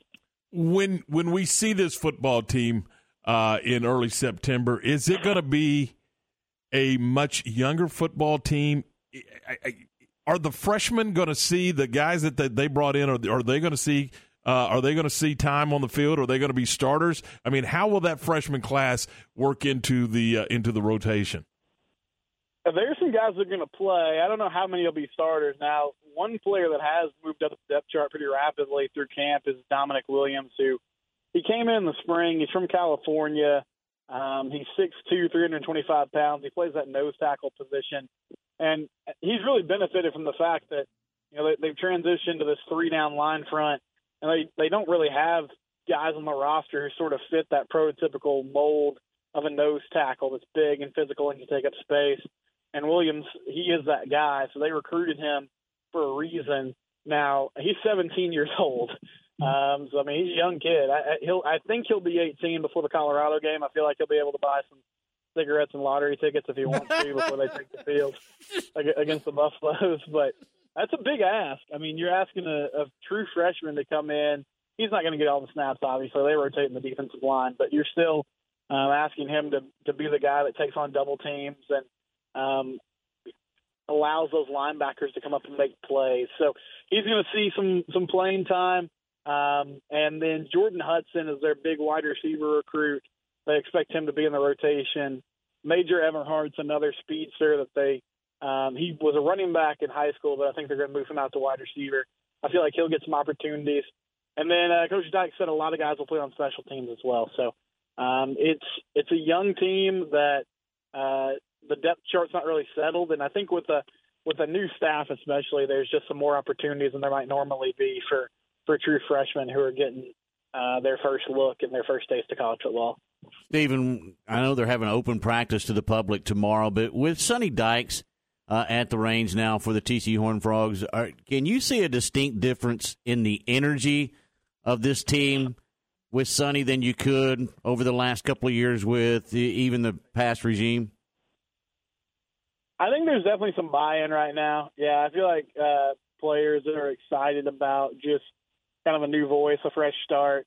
Um, he, he seems to be more loose, more of a player's coach. Now, I will say he's kind of buttoned things up uh, over the last few weeks. Suddenly, it's oh yeah, it's all closed practices and there's media availability, but it's pretty limited. So I think we're we're starting to see uh, game week version of Sonny Dykes, not the not the fun, affable, you know, coach who's still trying to get to know everybody during the off season. But overall, yes, I, I believe there's um, a lot of energy and enthusiasm around the team right now.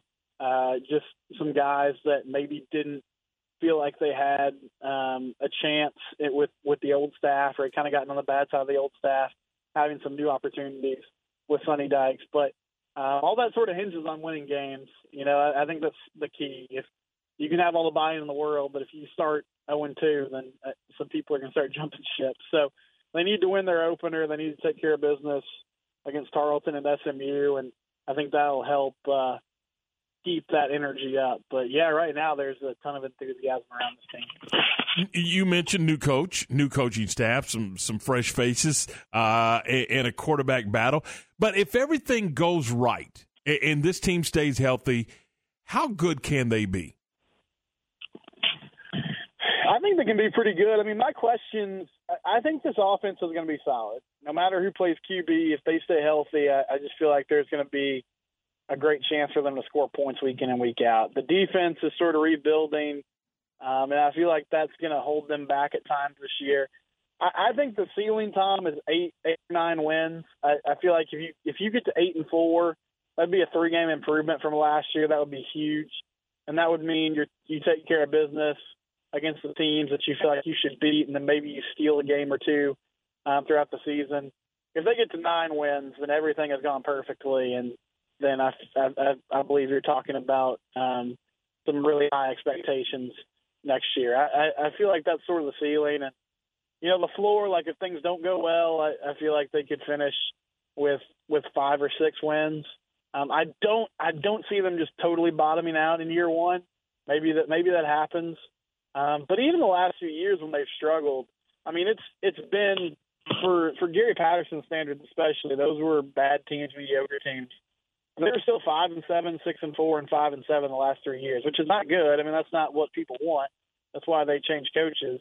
But it's not, you know, two and ten or three and nine. They they didn't just completely go in the tank. So I, I believe there's some talent here, and I, I think they've done a good job of trying to keep those guys um, on the roster and and just tweak some things and try to get everybody excited for uh, for a new year. I don't see them being a Big 12 title contender or anything like that, but I think they could be a dangerous team that wins, you know, between seven and nine games if, if things go well. Former Temple Wildcat Quentin Johnston with another preseason accolade, uh, All American uh, watch list for Quentin Johnston. Could we see for the junior this may be his last time in a frog uniform this year because of the fact that it just may be a breakout year and he may be in uh, the conversation for a first round draft pick next year? I expect it to be. I mean, if it's not, I think the season just didn't go as planned. Um, NFL scouts are already really excited about him and his size and just his potential. He just needs to put together a full productive season on the football field. And I feel like Garrett Riley and Sonny Dykes, they want to make it a point to get him the football. That's what they've been talking about all off season. You know, they they want to get all their playmakers involved, but making sure that Quentin Johnston gets touches and gets touches in different situations, whether that's going down the field or catching the ball in space and then trying to get some yards after the catch. They want to make sure that he is involved in just about every aspect of the offense. So um, I believe that'll lead to him having a good season, and then that combined with his physical attributes will push him towards the NFL draft. And um, yeah, it'd be huge if he was the first or second round pick. Obviously, that'd be a big deal for TCU. That'd be a big deal for this area and, and Temple as well. And I know Coach Stewart and company are excited for him because uh, he's a, he's a good kid, and I mean he's taking care of his business. I we got to cover him closely, and he's surprised me. I mean, I thought he'd be a good player. I didn't think he would step on the field, you know, his first couple seasons and be an immediate starter. But he's uh, he's hit the ground running there. It's locked on Horn Frogs. It is Stephen Simcox. What do you got for us on the uh, on the podcast? Well, we're doing shows five days a week now as we get ready for games. So plenty of coverage of uh, the the upcoming season. You know, we're talking about realignment as well, even though I know that's kind of died down. I'm excited for actual football. You know, it's been fun talking about practices. I'm ready to talk about games. So um, that's all unlocked on Horn Frogs, like you said, wherever you get your podcast, and we're on YouTube as well. Thanks, guys. I appreciate it. Have a great day. See you later. Stephen Simcox from the uh, podcast Locked on Horn Frogs. 818. We're going to learn about a new sport. I think. We'll do it next right here on ESPN Central Texas, where we check the weather forecast. The weather this hour is brought to you by Alliance Bank. At Alliance Bank, you'll find superior service and products to meet your financial needs. Sunny and hot again today. Showers after 4 o'clock this afternoon are possible. About a 60% chance of rain coming up this afternoon. Also, tonight, another 60% chance of showers and thunderstorms, sitting at 60% till about 10 o'clock tonight. So, a good chance of rain throughout the night. Highs around 98, lows down around 75, and currently it is 75 degrees. Recently on the John Moore Show. We are pleased to have with us the new commissioner of the Big 12 Conference, Brett Yormark. I'd like to build the brand of the Big 12. Um, in New York, I'm not sure a lot of people know the Big 12 brand. And candidly, I want to make it a national brand that's recognizable all over the country. And when student athletes are in their senior year and they're contemplating what's next, I want them to say, I need to go to the Big 12. John Morris, weekdays at 3 p.m. on ESPN Central Texas. With so many companies and policies out there, it gets so confusing shopping for insurance, and I never know if I'm getting the policy that's right for me. Luckily, I met the team at Nitsche Group Insurance Agency. With the Nitsche Group, you can go to one company and get access to coverage options from many insurance carriers. And you get to speak to a real person about your specific coverage needs. With the Nitsche Group, I know I'm getting the right coverage at the right price. If you need insurance, talk to the experts at the Nitsche Group at 1 800 258 8302. Appaloosa Trading Post Rodeo Pond has Waco's largest selection of President Donald Trump merchandise items. If you're looking for Trump caps, t shirts, flags, placards, and more, Appaloosa Trading Post Rodeo Pond is the place to go. And while you're there, check out their large selection of saddles, tack, guns, ammo, Western furniture, and gift items such as metal art and home decor.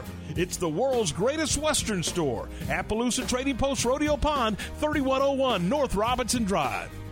Make your vehicle look and run like new again at CNC Collision Center. They're your locally owned and operated location for paint and body repairs, frame straightening, spray and bed liners, and wheel alignments. CNC Collision Center offers free estimates, and they'll also come to you for car pickup and delivery. Have your car restored to its original beauty. CNC Collision Center, 5849 North Highway 6 in Speegleville at cccollisioncenter.com and on Facebook. It's time for Stephanie from sales to talk sports. Brought to you by Advanced Leveling and Foundation, Myatt Fuels, and ASCO Equipment in Belton.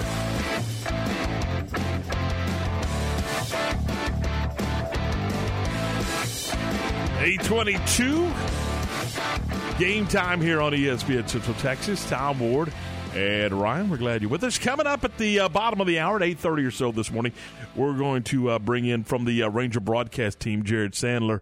Uh, obviously, boots on the ground there, and we'll we'll get an update on what's going on with the Rangers and the Ranger organization as they uh, obviously make a a pivot and a new turn and a new new direction with uh, a right now an interim manager with a managerial search underway and and Jon Daniels being dismissed as the uh, president of the uh, of the Rangers, and Chris Young now uh, in charge of all baseball operations. So we'll get into that coming up in just a couple of minutes. But right now, Stephanie from the sales department. Did you sell anything yesterday? I did. Oh, good for you. Good for you. Every day. Every day. Sure, sure. you keep telling yourself that way. Whatever. Uh, uh, Advanced House uh, Leveling and Foundation, Myatt Fuels, ASCO Equipment, and Mission Golf. Good folks. Mission Golf Cars, yep. Yep. So there you go. Uh, those are the sponsors as we learn about a new sport. What's it, what's it going to be Well- today? Are we going to London again? I mean, let's go to London. How many times have we talked about sports in London? At least 20 times this All right. summer. no, I I guess you could consider this a sport, but it's a contest and it is the Uni- World Championship buffalo wing eating contest is coming up Labor Day weekend at the Buffalo Bills Stadium Really? Mhm. in Orchard Park, New York. Mm-hmm. There's a lot of contestants. Hey, you can go ahead and uh, try. I don't think you try out. You just show up and eat, but you have to eat as many wings as you can in ten minutes. It's 10 minutes? Ten minutes. Hmm. Get this. You know, we've done that here. I know you told me we should do it. We've done, we, we gave you 16 minutes and 60 seconds to, to eat as many wings as you could. So get this though. That's The- 17 minutes, by the way, Steph. Seventeen. I can't. No. Yuck! I'd be puking. Oh, if you puked, you're out. Well, I'd be out in like one minute. But uh, get this. So the world record Uh-huh. is 501 wings Stop in it. 10 minutes. There's no way. Yes. Are they boneless? No. So you got to. Ward, are you buying that one? That's a lot of wings. That's a lot of wings. How do you fit that many? But think about it. The wings are small, right? So do you stick the whole wing in your mouth and just suck the meat off? I don't know. I'm not. Do I you don't eat know. wings? Do you eat wings? No. There you go. I'm not a big wing, but I, I, I will. I mean, uh, you know, they got 97,000 different sauces that you can put on them. And Mm-hmm. yeah. Well, get this. So at the World Championship, guess what? First first prize is seventeen hundred and fifty dollars. Second, That's it? 1750? It's a lot of Pepto. Ward makes that in two days around here. I know, right? Second place is five hundred, and third place is two fifty. Me personally, That's my salary, $2.50. yeah, right, mine too. Me personally would not even want to even try. I mean, seventeen hundred dollars to eat. 5,000. Would you say 5,000? 502. Oh, 500. 5,000. It's no, I want to go enjoy my. If I'm going to eat wings, I want to enjoy it. Yeah. I was going to say, I, and watch a game and, yeah. Yeah. I, I, I don't want to get it ruined for me because it is one of my favorite foods. And if I were to eat five that or five hundred in ten minutes, I'd probably ruin wings for me. well, that's just like hot dog eating contest, right? Yuck. I mean, I like hot dogs at a baseball game, but I'm Yeah. not stuffing 25 hot dogs in my mouth. How do you do your hot dogs? I do mustard. Just mustard. Mustard, sometimes cheese, but mustard. How do you do yours? Mustard. See, Ward and I are on the same page. Yeah. How do you do yours? My favorite way to have it is mustard, chili, and raw onions. I just see no, Oh, now, I- see, you can't be kissing anybody with that. First of bruh. all, he's not following. I didn't ask you how you prepare a chili dog. I asked you how you prepared a hot dog. That's how he There's does a it. totally di- that's a totally different Here we deal. go. Let's I debate love, this. I Here love we hot go. dogs and I love chili dogs. It's just like his cheeseburger deal. That's a hamburger. Yeah, no cheese on a hamburger There's no or such cheese thing. on a taco. There's no such thing as do you put cheese on a hamburger? That's that. It's an impossibility. If you do that, it becomes a cheeseburger. What have I done? Yeah, way to go, Ryan. I'm just Fine. trying to talk about wings. Then yes, I'm on board with these two. Just mustard. But yeah, hey, for more. I'm a relish guy. I love relish with Ew. mustard. No. Ew. That just proves Ew. there's something wrong with you. Yes. Uh, mustard with sweet. I know people put ketchup on hot dogs. No, that's I'm also- not doing that deal. I'm doing, and I'm not a, I'm not a huge mustard guy, but mustard on hot dogs with a little sweet relish. No. Oh, giddy up! Some No. corn chips. No. Corn chips on a hot dog? not on it, but with it. We didn't ask him what you're eating with it now, did we? I, no, I volunteered. They that. have a mullet contest in this as well. a mullet? Mullet. Like, mullet, mullet. hair cutting, like Uh, hair? yeah. Yeah. Well, that's what a mullet is. Welcome to the party. I'm here. Hey. Going to the club. he said, "Welcome to the party." what is going on this morning? Welcome to the party. I am always at the party, and I am the life of the party, Ward. You know that. I oh. bring the party. Oh no. Oh, good gracious! Now she's Let's- on the defense. Anyways, if you all would like Yeah. to Hurry. get more information, you can go to majorleagueeaters.com. You can sign up and fly to New York and You can go to intern. Buffalo buffalowing.com. They have their own website. In fact, there's 15 days, 10 hours, 31 minutes. and He's I got it wonder when that was coming. 15 days. Ah, welcome, welcome to the party, Steph. Have a good day. Thank you. See y'all tomorrow. I'm going to go eat some wings. 828, we talk Ranger baseball with Jared Sandler next on ESPN Central Texas. What a year for Baylor Athletics. loss to Smith. Spins out of the tackle. He's to the 25, to the 20, to the 15, to the 10, to the 5. Abram Smith into the end zone. Did he get in? Yes! Touchdown, Abram Smith! Touchdown, Bears! Abram Smith punches it in for Baylor. I love it.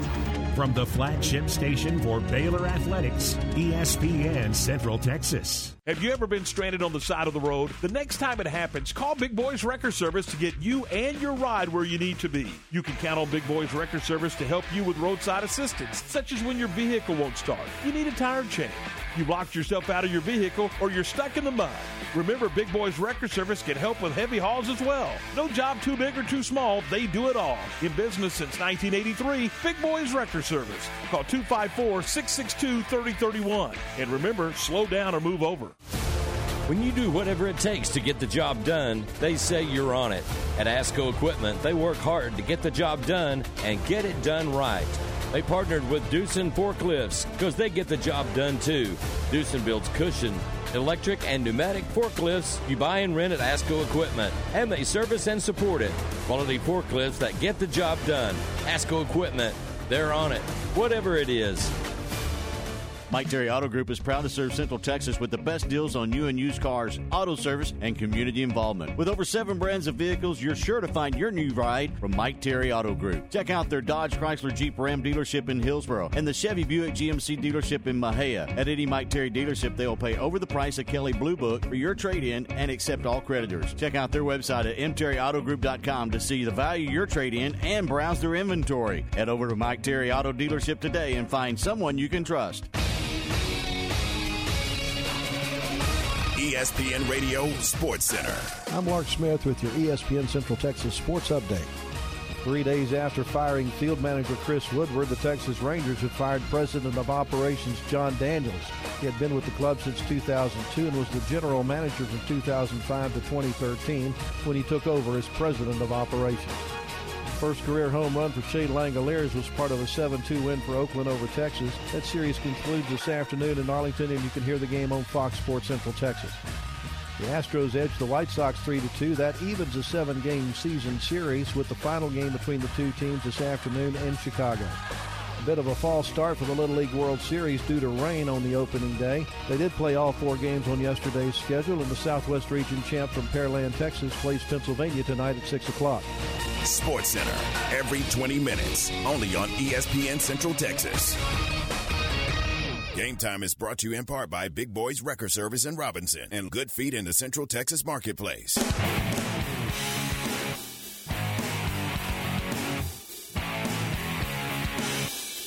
831, welcome back into the program. This is game time here on ESPN Central Texas. Tom Ward and Ryan, we're glad you're with us, and we are joined now uh, by uh, Jared Sandler from the Ranger broadcast team. Jared, good morning. I know it's a crazy last couple of days for you, and we do appreciate your time this morning. Yeah, thanks for having me, guys. Uh, let, us begin with the, the Chris Woodward decision. Did you see that coming? And, and what uh, what brought it on this? Uh, you know, here in August, right before uh, we we wrap up the season. Yeah, I think you know, unfortunately, as uh, the the season progressed, and you know, the Rangers uh, very early June got back to 500, and then never got close to that again. And and uh, I, I think as we maybe approach the All Star break, uh, it seemed like this was now going to be a very real possibility. And I'd say in the weeks leading up to the decision, it I don't want to say it seemed imminent you know every day leading up, but it it, it definitely felt like something that was going to happen. Uh, as far as why then, uh, and not just wait for the end of the year. Uh, you know, I, I think the best analogy I can give is if you know they they being the front office and ownership group felt like the the car was moving in reverse. That there's no reason to continue to allow it to move in reverse over the final 48 games. Uh, you know, even if they're not going to put it, uh, you know, in uh, you know, and drive and, and really gain a lot of ground, at least get it back to neutral. And, you know, I feel like they, they feel like they're doing that with Tony Beasley. Uh, and they'll also get a chance to evaluate Tony Beasley in that role and, you know, hopefully try and, you know, as they described it, just do a better job of implementing some structure uh, in place as they move forward and try and, uh, you know, advance beyond this season, which, I think in some ways has been a, a disappointment because of the close games that have been lost, but you know, in other ways is probably just a necessary step forward after a hundred loss season in 2021. Are they done with the house cleaning yet, Jared? I don't ex- I don't expect any major announcements in the next 48 hours. Uh, but you know, I think this off season there will be a lot to evaluate. Uh, I do think that there are, uh, you know, there are going to be decisions that Chris Young needs to make now that this is going to be his department, and so it, it might not be household names. Uh, there could be restructuring. It you know could be bringing people in. Uh, but you know, I think as Chris Young now has had two years to assess what's going on around him, uh, there there could be some some more decisions that are made. Uh, you know, coaches who have been around for several years, both at the major league level and maybe even the minor league levels, you know, could you know be looking for other opportunities. Uh, it just you know, it's just the nature of the situation, and uh, now that Chris Young is is going to be able to make the department his own, uh, you know, I, I guess we don't really know what's going to happen. It's uh, up to him, and you know, as ownership made very clear yesterday, and, and the decision to relieve Jon Daniels of his duties, it's been six years, and you know they they felt like a change was necessary, and when that's the case at the top, it usually means that there are people underneath who uh, you know might be in jeopardy of uh, having different responsibilities, uh, you know, in, in subsequent months and subsequent seasons. I want to I want to get your opinion on the field manager situation again. Uh, it, you've been around baseball. You've been around this ball club. In your opinion, what kind of manager describe to me what kind of manager this club as it continues its its rebuild? What kind of manager this club needs to to continue to move forward and and to and to produce the growth and the results that uh, that we're all looking for? Yeah, you know, I, I'll, I'll answer it in general first. I, I just think in general, the most successful big league managers uh, are the ones that know how to manage men, not just players, but coaches, and deal with conflict. Um, you know, 30 years for, you know ago, it, it, the answer might have been, "Oh man, this guy's got to know how to handle a bullpen and this and that." But I just think, you know, whether people like it or not, there's so much data out there that help guide these managers to what decisions need to be made uh, in the seventh inning, the eighth inning, and so on and so forth. Uh, and um, that's not to say that the field part isn't important. It absolutely is. You know, it, it, this game cannot be won and lost exclusively on a spreadsheet. That's just it, it can't be. But you also can't deny that those spreadsheets can't have impact. And because of that, I just think the ability to uh, enforce the you know, but do so in a way that uh, still allows you to, to demonstrate empathy and to connect with these players. Uh, and then again, to, to manage a coaching staff and, and just not just a coaching staff, but the, the, the staff in general that travels with the ball club that is a part of the daily uh, process of trying to win a game is, is so much larger than it ever has been because you got more trainers and strength people and you got mental skills and You've got the analytics folks, and uh, it's just it, it's a much different ball game now than it used to be. And so I think a leader and someone who can manage people uh, is super important because you're going to have conflicts throughout the year. You know, you're not going to be able to play everyone every game. You're you know you're not going to have 26 men who uh, are the bestest of the best friends. You know, it's just you've got to be able to, to handle that balancing act and do it in a way where you keep things going in the right direction. And so uh, that could be a veteran. You know, like uh, I've been asked a lot about does, does the person have to have managerial experience? I don't think there's a job posting that's going to say if you don't have major league managerial experience, we're not going to consider you. But I think for someone who doesn't, they're going to have a, a bit of a steeper hill to climb to convince Chris Young and ownership that they're the right guy. Uh, and so I, I think that, you know, after going with a manager who had no managerial experience, someone who does have that and has a track record of success is someone who might be of uh, greater appeal. When you look at this farm system for the Rangers, it's finally built back up to where it, it at least needs to be. Do they have enough there that if they want to, they can make those moves to leapfrog them into a postseason contender as soon as next year or the next, or is that still something that they need to hang on to and, and keep this process going like they have the past couple of years? I, would say both. Uh, you know, I, I, don't think that you know this is still not a let's go all in situation, and so they don't need to totally deplete their farm system, but they do have more than enough to make not just a big move, but multiple moves if they want. I mean, they, had enough to to get Juan Soto. It just it, it wasn't a move that maybe made sense, but they could put together. They could have put together uh, an incredibly competitive package, and I, you know, I don't know that whether it's half or even two thirds of major league teams could say that with their farm systems, and that's a credit to the farm system and, and how it's grown. But you also do need to have uh, internal production, especially, you know, the Rangers have invested $500 million or nearly $500 million in two players. They're going to, you know, likely invest uh, more money here in subsequent off seasons. So you need guys who are pre-arbitration uh, and arbitration players who uh, can give you top level production, but not nearly at that cost. Just because you know this is not the Yankees, this is not the Dodgers, and even those teams rely on internal production as well. So you don't want to totally deplete the farm system, but they do have the depth and the flexibility to make moves in the trade market. And I think that for pitching this off season, it's probably going to be easier to get a top end pitcher via trade than free agency because the free agent market for starting pitching just is not as fruitful uh, as, say, the middle infield market was that the Rangers took advantage of last year. Hey, you mentioned JD a moment ago, and, and obviously let go. What was the what was the the process like, and what was the work relationship like, if you will? What was JD's role? What was Chris Young's role? Because it always seemed like to me, and maybe just as this is just my perception that that that Jon Daniels was kind of out in front and Chris Young was just kind of off to his side. I mean, am I am I totally way off base here, or what? What was the work work situation like between those two and how they operated the baseball side of, of things? Yeah, so to, to best answer that, I want to go back to the mid 2010s when Chris Young retired and Jon Daniels made a strong push to bring him into the organization. And Chris Young ultimately decided that he wanted to uh, work for the league office. He wanted to, to, to do something a little different.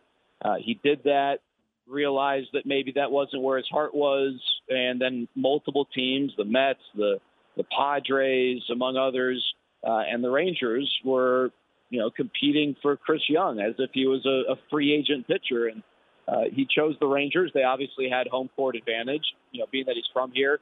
But the whole idea, uh, from their perspective, was that they and, and Jon Daniels specifically wanted to hand over the power to Chris Young, and that's not something that he was going to be able to do right away. Uh, you know, Jon Daniels spent 17 years running the baseball operations department. He wasn't even a dad when he did that. You know, it just he started so young. I think he was ready to to take a step back. I think that after this year, had he not been relieved of his duties yesterday, he was going to uh, take a major step back uh, and hand over the department to Chris Young. That was always the plan. Uh, I think the reason why you saw maybe JD as, as more of the spokesperson was twofold. One, let's take the Chris Woodward press conference the other day. That was his hire. Not that Chris Young was not on board with Chris Woodward when he came on board, but you know that was Jon Daniels' hire, and so I think he felt it was more appropriate that he was the one taking the lead. And you know, it, it was really a mentor-mentee relationship, and it it, it was it, nothing soured there. I mean, they Chris Young was not a part of the decision yesterday. There there'd be no reason for him to be because uh, there wasn't any sort of a power struggle. I'd say that you know the last few months, Chris Young has had more and more control than than ever before, and they were six weeks away from the season ending, and Jon Daniels, like I said, handing it over to Chris Young, uh, and so they have a they they still do. I mean, you know, we're not even 24 hours from the decision, but uh, they have a great relationship, uh, and you know, it was really cool to see them kind of work together uh, because it, some of those partnerships do sour, but that just wasn't the case here. Uh, this was Jon Daniels' plan all along, not to be relieved of his duties yesterday, but to ultimately transition the power because I think he wants to be a dad, and he's, you know, not many people spend 17 years as a, as a GM and are still 45 years old, and you know, three kids under 15, and I just think that was something that you know, those things came together and, and that became a priority for Jon Daniels. So when they brought on Chris Young, that's what was in sight. I, I don't know that you know the way everything played out yesterday was necessarily what was expected. And final thought for you here, and you mentioned that it is very young in the process, but with a new decision maker in the dugout and with Chris Young uh, now kind of by himself in that leadership role, do, do, you do you get a sense that there may be a different feel, a different vibe to just you know the the internal organization in, in general? Yeah, I mean, I think there's always a shift. I, I, think one thing, Jon Daniels, I, I, I know that there are people that fall on both sides of the fence with Jon Daniels, right? I, I get that. Uh, that's often the case with executives. Uh, you know, you could make a case that the Rangers should have just waited six weeks and let him have a more ceremonious exit. Uh, you could also make the case that the ownership group was very generous with the leash that they gave him. But I think that leash was earned through the success, the tremendous success he had early on, and his leadership, which, you know, understandably fans don't see that. But uh, yesterday was not a, a happy day, you know, at the ballpark. Uh, people were not celebrating yesterday's move because of the person uh, he was in the leadership uh, that he demonstrated through some tough times, right? The pandemic, social issues. You know, it's not like the Rangers have stayed out of you know the controversial crosshairs at times, and he's always kind of been the face of that and, and handled it so incredibly smoothly.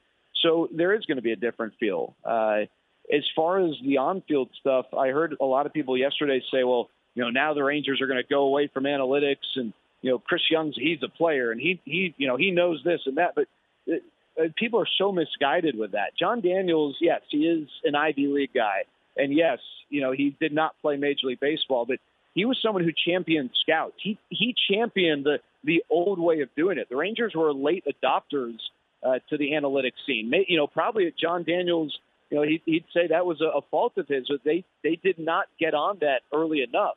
Chris Young's a big analytics guy, and now he's going to mix that with the feel and understanding of playing. But if anyone thinks that this is now an organization that is going to uh, move away from analytics, it's the opposite. They're going to continue to lean in on this uh, because that's something that, that Chris Young believes in heavily. And I think we're going to continue to see that process evolve over time. Jared, tough times, uh, and uh, we do appreciate it. Uh, thanks so much for your time today, and I know you're busy, and uh, you, we got day baseball today, and we do appreciate you popping on with us and, and, and helping us understand what's going on with uh, with the Ranger organization right now. Have a great day, and uh, we'll talk to you soon.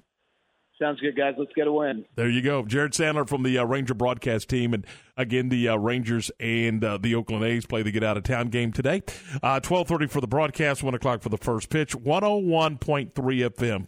101.3 FM for uh, for that broadcast. Hey, we're we're presented by Allen Samuels Dodge Chrysler Jeep Ram Fiat, your friend in the car business, and right now there is a great selection of 2022 cars, trucks, SUVs. They're all right there at uh, Allen Samuels Dodge Chrysler. Jeep, Ram, Fiat. We're talking about uh, uh, the 22 Ram trucks designed to be durable, functional, and stylish. These uh, legendary award winning trucks give you the uh, first class feel that you deserve. Luxurious leather trim seating options, exceptional leg room, storage, plus a uh, surround view camera options that's available on these uh, vehicles. Come check them out. Come check them out today. The uh, the Dodge Ram at uh, at uh, Allen Samuels Dodge Chrysler Jeep Ram Fiat, and that's just one of the great vehicles. Of course, they've got They've got Jeeps and, you know, the Wrangler and the Grand Cherokee, all of those vehicles, plus a great selection of pre owned vehicles. And, of course, an award winning, outstanding service department make up a great dealership. Headed up by Ted Teague and his staff. They, uh, I mean, they're just, they're folks that want to get to know you. They're folks that want to create a relationship with you. It's not just about, selling you a car and forgetting about you. It is it is giving you the right vehicle, putting you in the right vehicle. So you know what? When when it's time for another one, you're going to come right back to Allen Samuels because you were treated so well and the service department was was first class. It's just a great operation, and you're gonna you're gonna get those those little extras from uh, Ted Teague and his staff at Allen Samuels. 201 West Loop 340. It's just down from Highway 84. You can check them out at allensamuelsdcj.com. It's Allen Samuels, your friend in the car business. Matt Mosley, weekdays at 4 p.m. on ESPN Central Texas. The Big 12, they tried to put a bear hug on the Pac 12. Okay, what does that mean? It means that they use some of those talks to take a peek at the Pac 12 and its finances while at the same time singling out some of those member schools of the Pac 12 and saying, come be with us. The Matt Mosley Show, weekdays 4 to 6 p.m. on ESPN Central Texas. I'm Amy Hunter, president of Jeff Hunter Toyota. With our state of the art service and body shop, there's no need to go anywhere else. Our factory trained technicians will take great care of you. I guarantee it. Jeff Hunter Toyota. Toyota quality, Waco values. At Central Texas College, they know that in the real world, life gets in the way of plans sometimes. That's why they offer day, night, weekend, online, and lunchtime classes on multiple sites to fit your schedule. More importantly, they can save you thousands at one of the most affordable colleges in the region. Interested in moving up in the world? Learn more at ctcd.edu. Central Texas College for students of the real world. CTC classes in Killeen, Fort Hood, and online start August 22nd. Hey guys, it's Jana with Advance. No, quit eating candy. What? No, I cannot stand that. Oh, no, you hate it when I chew. Awful. When anybody chews, you don't want to hear anybody chew. Who are we? Advanced House Leveling and Foundation Repair. We'll chew through the dirt to fix your foundation. Oh, that was funny. I like that one. okay, so give us a call 254 235 4922. All right, fixitjimmy.com. Num, num, num, num, num. Okay, Cookie Monster. Are you worried about losing your pet in the cracks in your yard? Or does it sound like walking on potato chips when you walk across your lawn? Hi there, this is the Foundation Doctor. This heat and lack of rain is causing the soil beneath your foundation to shrink, leaving you with cracked walls, sticking doors, and a cranky spouse. But do not fear, the Foundation Doctor can help. We've been dealing with these soils for many years, and we know just how to get you back on the level. Foundation repair doesn't have to be scary, and with the doctor, it won't be. We have more repair options than anyone in town, and we'll craft the right solution for you and your home. And if need be, we'll help you fish your chihuahua out of that crack in your yard. So give us a call today at 863 8800 or look us up on the web at ineedthedoctor.com. So, for doors that are sticking and cracks in your walls, the Foundation Doctor will make a house call. ESPN Radio Sports Center. I'm Mark Smith with your ESPN Central Texas Sports Update. Three days after firing field manager Chris Woodward, the Texas Rangers have fired president of operations Jon Daniels. He had been with the club since 2002 and was the general manager from 2005 to 2013 when he took over as president of operations. First career home run for Shea Langeliers was part of a 7-2 win for Oakland over Texas. That series concludes this afternoon in Arlington, and you can hear the game on Fox Sports Central Texas. The Astros edge the White Sox 3 2. That evens a seven game season series with the final game between the two teams this afternoon in Chicago. A bit of a false start for the Little League World Series due to rain on the opening day. They did play all four games on yesterday's schedule, and the Southwest Region champ from Pearland, Texas plays Pennsylvania tonight at 6 o'clock. Sports Center, every 20 minutes, only on ESPN Central Texas. Time for the grab bag on game time.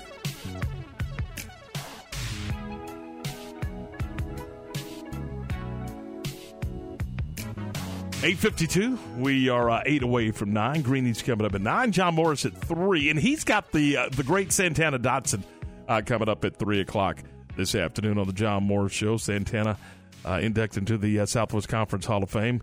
I believe that was yesterday, and man, oh man, what a uh, what a tremendous player Santana Dotson was. So that'll be good stuff. All right, Ward, we um, I, I saw this article, and and again, I'm going to tell you right now. Uh, full disclosure, I don't know how old this article is. I think it was written yester- yesterday, but uh, I, I, I just I was kind of caught off guard when I read this. Uh, USC and UCLA moving from the Pac-12 uh, to the Big Ten. The the math has been done, and the estimated loss around the Pac-12. Are you ready for this? Mm-hmm. Thirteen million dollars per year in media rights for each of the remaining schools. How about that? That is a punch in the gut. The departure of USC and UCLA from the Pac-12 conference could mean an estimated loss of around 13 million per year in media rights for each of the remaining schools, according to an, a uh, report issued by the University of California. So they did the math, and without the Los Angeles television market and without those two programs in the uh, the Pac-12, they are estimating that each of the uh, remaining programs in the Pac-12 are going to lose 13 million a year. Not good. How do you hold that together? I mean, I know I, they're trying, and they're look. It depends on who steps up to the plate, television wise. Yeah, that's that's the bottom line. But and again, if you're the TV people, first of all, Fox is not stepping up to anything because Fox is the one that went and got UCLA and USC to go over to the Big Ten in the first place, so they're out. ESPN is like, mm, yeah, I don't know about all this, and they have the uh, the first right thing, and and doesn't look like that's going to be a home run. I mean, where do they go? What do they do? But I'll say this, you know, uh, no one's abandoned the ship yet. No. And that's a good thing for the Pac 12 if they're, you know, truly trying to hold, uh, you know, everything together. But man, oh man, when it comes down to dollars and cents. Well, you just lost your two bigs. Yeah. Same thing. And your market. Same thing that happened in, in the Big 12, be honest. I mean, when Texas and OU lost, that was a big knock. Ooh, huge. Big knock. You, you can say, "Oh, we're fine without them." Eh, don't get don't get too full of yourself. And again, uh, this league is holding its its its. You know, they went out and and got aggressive and. And we're going to see. And, and, again, you won't ever know until you know. I mean, yeah. I mean, look, it, it could it could work out really good. It could work out okay. It could work out really bad. I mean, you don't know. You have no idea. But you did lose two blue bloods, absolutely, and two recognizable logos. There's no question. You cannot argue that. You Can't, cannot deny no, that. No way. No. And, and they did too. The Pac-12, absolutely, they did, and they lost that incredible television market mm-hmm. as well. Yep. You can say whatever you want to, Al. They don't turn the TVs on out there in the first place. Well, that's not the point. Yeah, I, I think it's you, you lost the logos more than anything else. Yeah.